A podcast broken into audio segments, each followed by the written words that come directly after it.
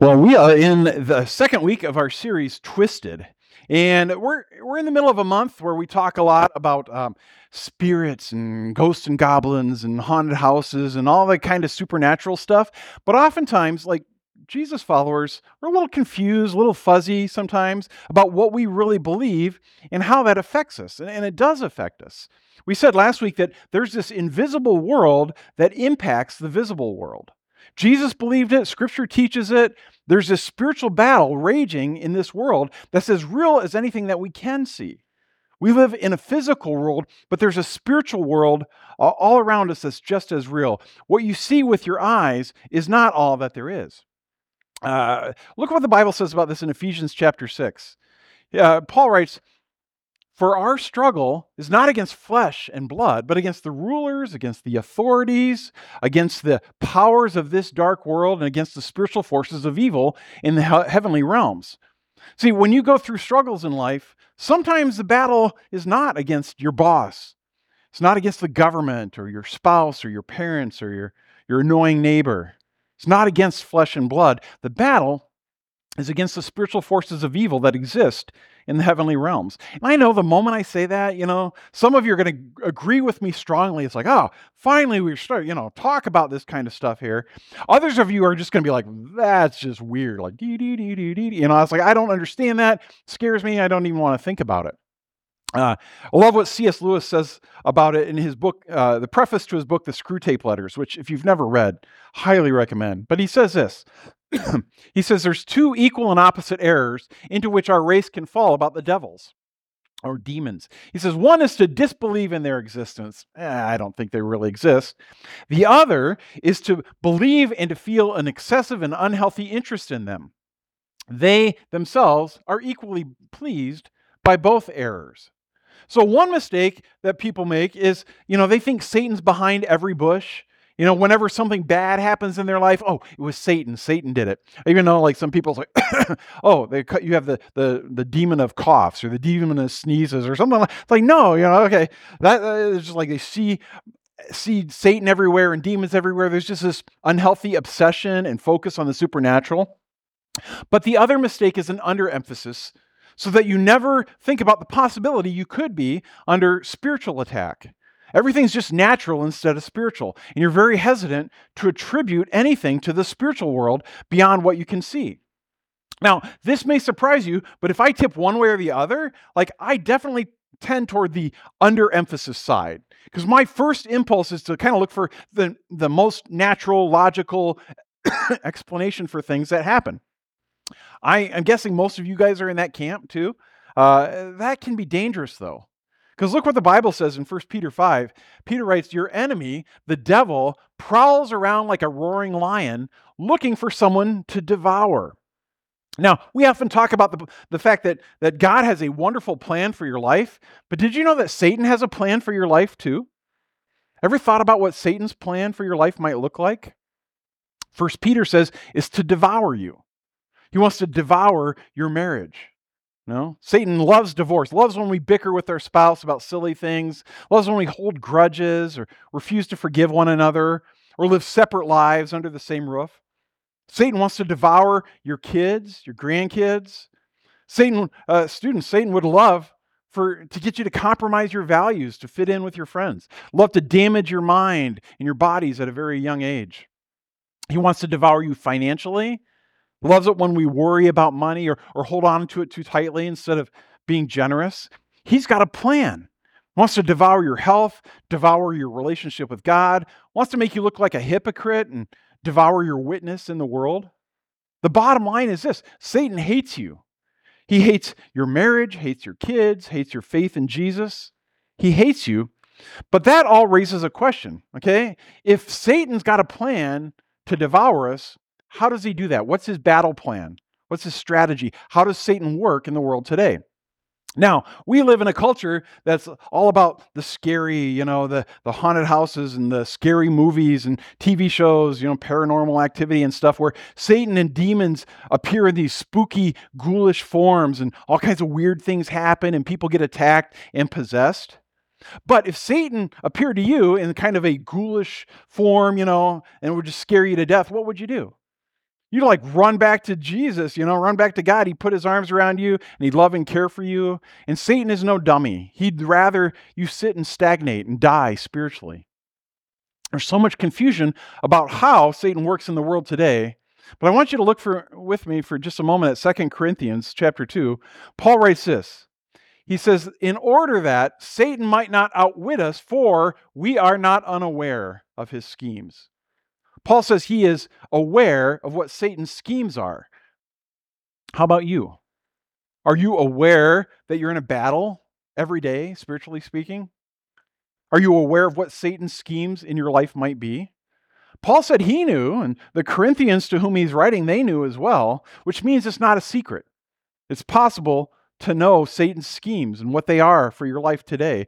And yet we live in a world that's, on the whole, quite confused about how Satan wants to work today. So, for the rest of our time, I just kind of want to look at what the Bible says about kind of Satan's battle plan. And we're going to look at four schemes Satan wants to use in our, our life, and then four ways that we can defeat those. And next week, we'll go deeper into a few, uh, one of those. But the first scheme Satan wants to use in your life is this he just wants to get you to believe false teaching. Okay? He's very subtle about it. We said last week his primary tool is deception. Okay? He takes what's true and he twists it.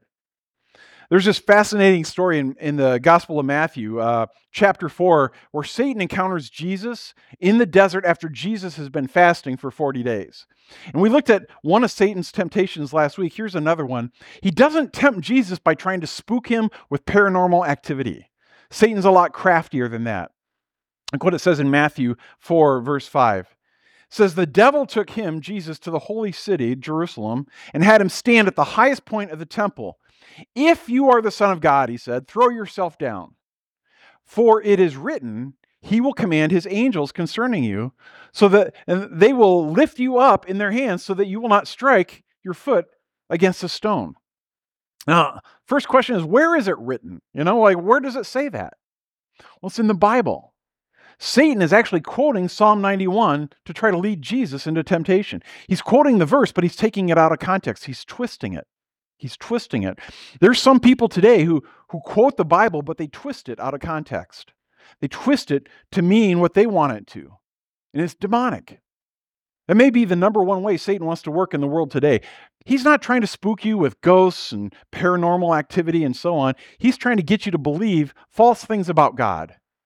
And what's really hard uh, about that is sometimes it's incredibly difficult to discern false teaching.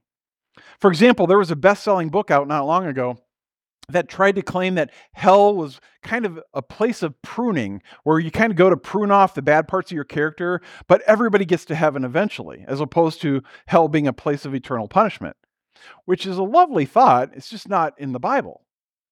That, uh, that book it used lots of Bible verses, and several of them are quoted out of context.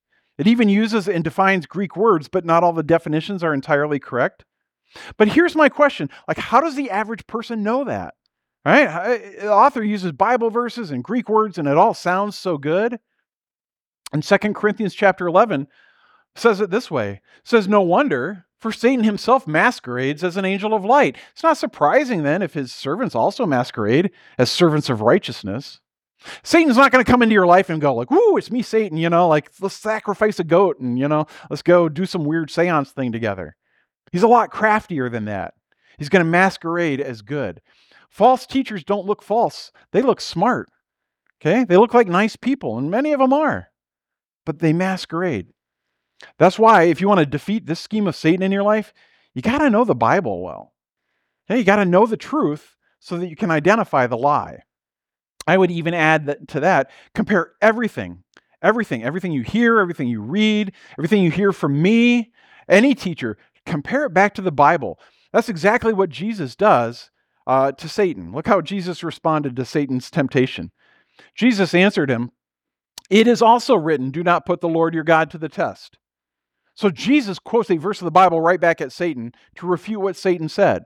It's like, hey, look, Satan, you're twisting God's word, taking it out of context. Don't forget this verse. If you want to protect yourself against Satan's scheme of false teaching, you got to know God's word. We looked last week at uh, Ephesians 6, where Paul talks about that we need to do battle with the evil one. He says, put on the full armor of God so you can take your stand against the devil's schemes. And he uses this metaphor of spiritual armor and spiritual war. And he lists a number of items there. He talks about the belt of truth and the breastplate of righteousness and the shield of faith and the helmet of salvation. And then he finishes with, in the sword of the Spirit, which is the word of God. Now, I have a sword here.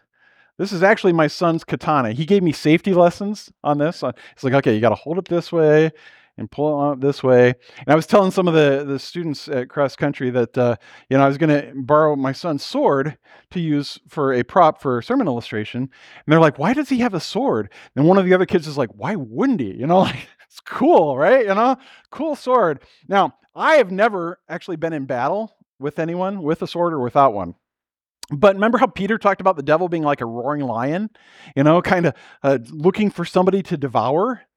I'm thinking if a roaring lion's coming at me and I have a sword, I'm going to use it. You know, anybody's attacking me, I'm not gonna. I, I'm. I'm not gonna just stand there and be like, oh, you know, I'm gonna like grab a sword or something. You know, all of you guys are paying way more attention now, right now, for some reason. I don't know. It's like everybody wakes up like, ooh, sword. See, here's the thing. Um, we all have access to the sword of the Spirit, which is the Word of God. But many of us just leave it on the shelf, you know, instead of bringing it to battle. You don't regularly read or study Scripture.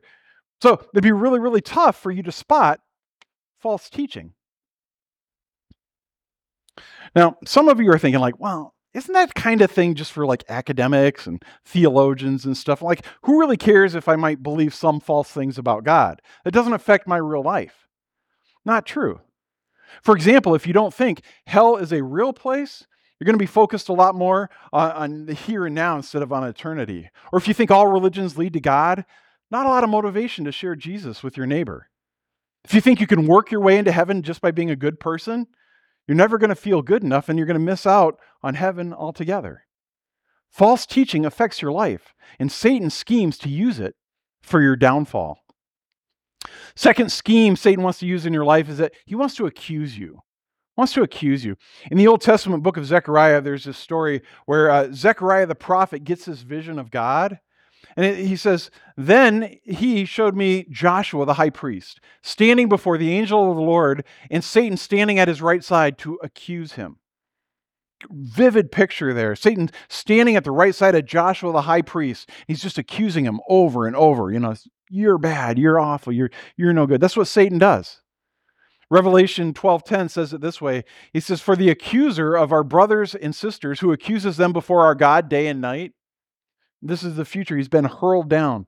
So Satan stands before God day after day and night after night and accuses you. And I think this is where spiritual warfare can become the most noticeable in our lives. Don't raise your hands, but how many of you have ever kind of had these thoughts in our heads that just seem to come out of nowhere. Thoughts like, well, you're such a bad parent. You're a bad person. You really think that you could serve in the church because of your past life of sin? You don't have anything to offer to anyone. Your own life is out of control. Just these accusatory thoughts playing in your mind. Maybe you were abused at an early age and you hear that voice that just whispers, It's your fault. It's your fault. You're dirty. Or maybe for you, like your husband thinks you're beautiful, but when you look in the mirror, there's this voice that just goes, You're ugly. Or even though your boss thinks you're doing a great job, you look around and you go, No one here appreciates me. It's that voice that just says, Who are you? Who are you? You don't deserve that. You're too young. You're too old. Most of us have thoughts like that on a semi regular basis because one of Satan's greatest schemes in your life is to accuse you. That's why, if you want to defeat that scheme, you have to frequently remind yourself of your standing before God because of Jesus. Let me say that again. You have to frequently remind yourself of your standing before God because of Jesus. Zechariah 3, it says, As Satan was standing accusing him with these thoughts, says Joshua was standing in filthy clothes. That was his sins were like filthy clothes that covered him. Yet look what it says in the next verse. It says, The angel said these uh, said to those who were standing before him, Take off his filthy clothes. Then he said to Joshua, See, taken away your sin, and I will put fine garments on you. And let's face it, all of us have sin in our lives that are like filthy clothes that just cover us. But here's the good news.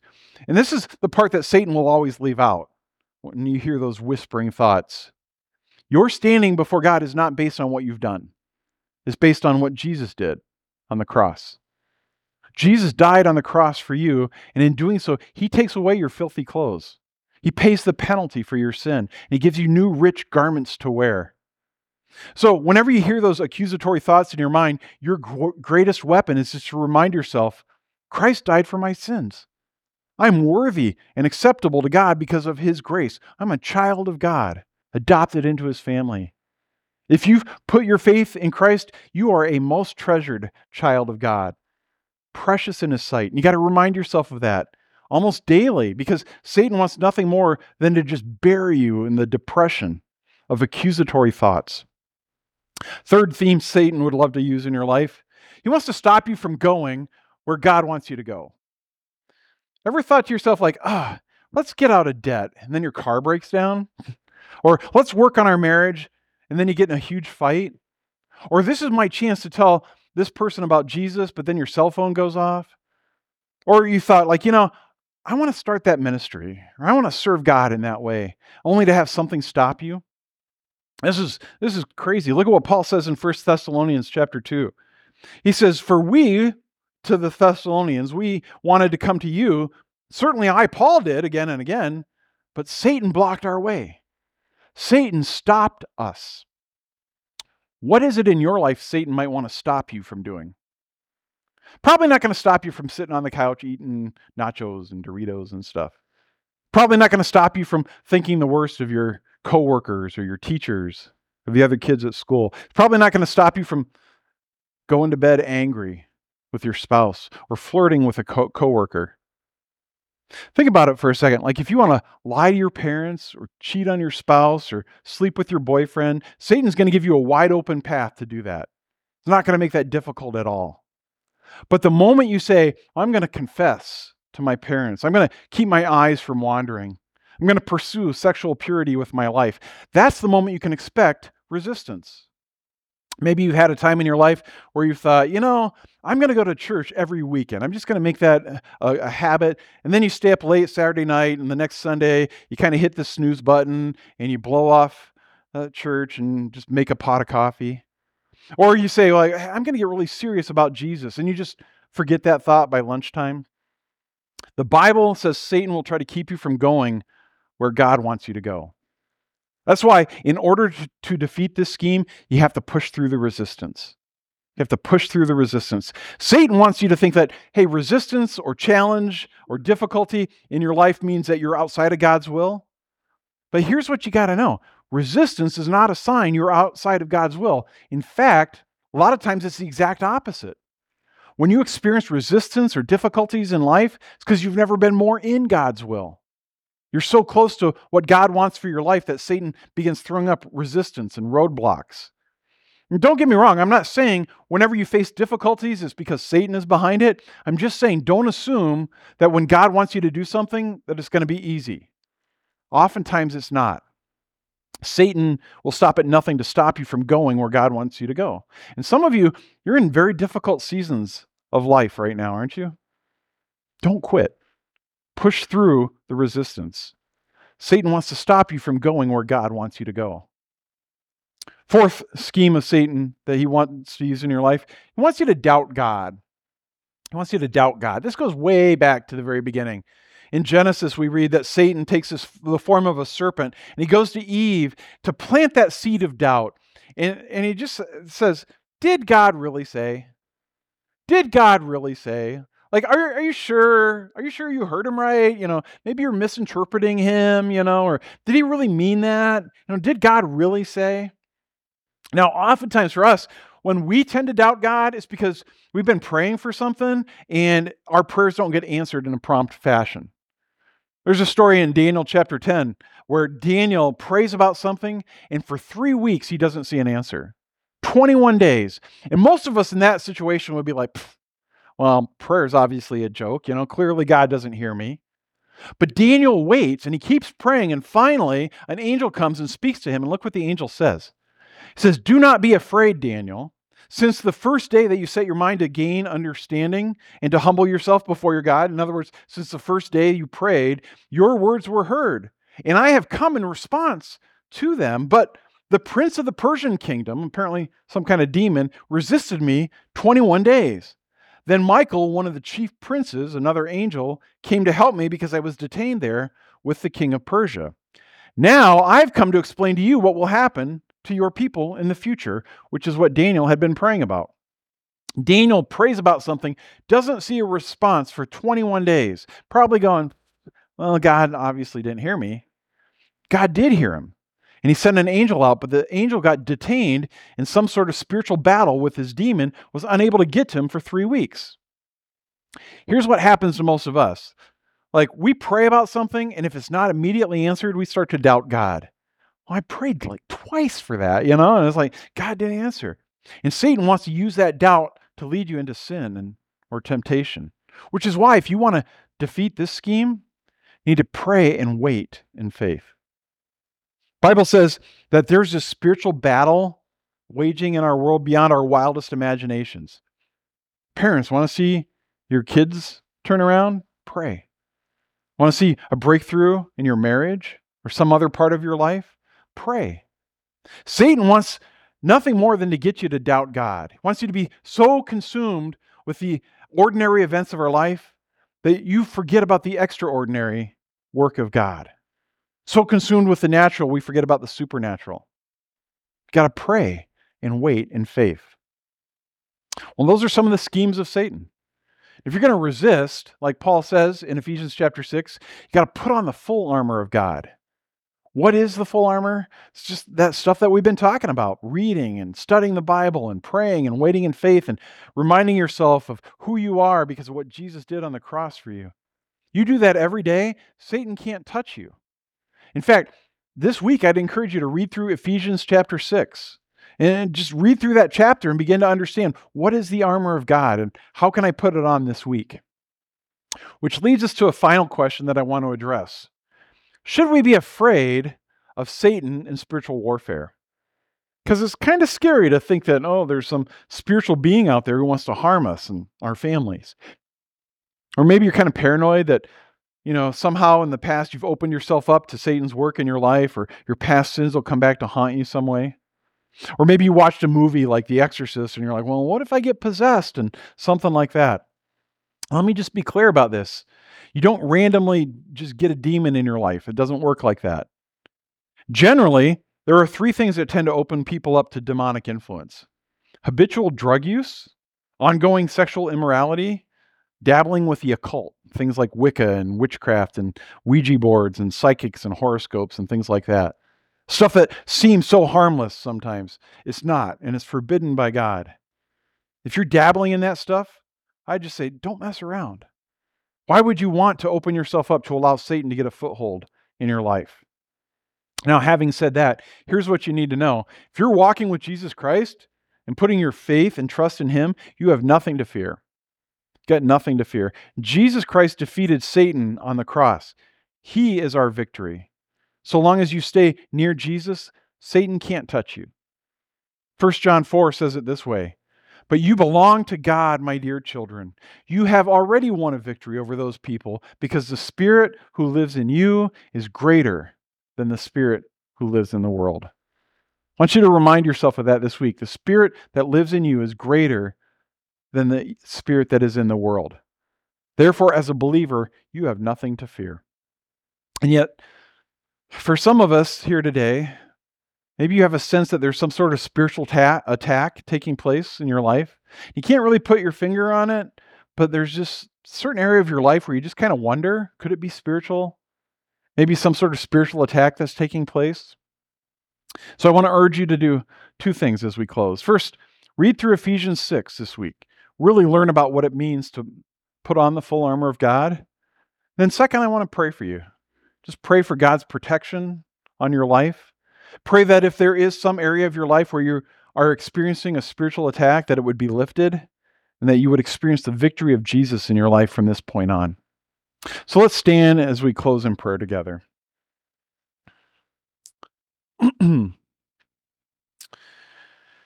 Dear God, this is such a different message for most of us because we don't we're not used to thinking about spiritual warfare and attack and all that kind of stuff and it just seems so weird to us and kind of hard to grasp hard to think that there's this invisible world that affects the visible world and yet and yet there's times in our life god where we just there's this oppression maybe there's these accusatory thoughts that just kind of run through our heads Lord, I pray that you would just lift that oppression. For those that feel that, I just begin to battle on their behalf. And Lord, for all of us, I pray that we would be prepared, that we would have a, a battle plan for our, ourselves, that we would know Satan's schemes and be aware of that and be aware that we need to be in prayer. We need to be in your word all the time. That it's not just a good idea to help us grow, but that it's essential in the spiritual warfare that we find ourselves in in this world. And so, God, I just pray that you would give us wisdom to know what to do now with what we've heard, and then give us the courage to do it. And we ask all these things in Jesus' precious name. Amen. You're dismissed.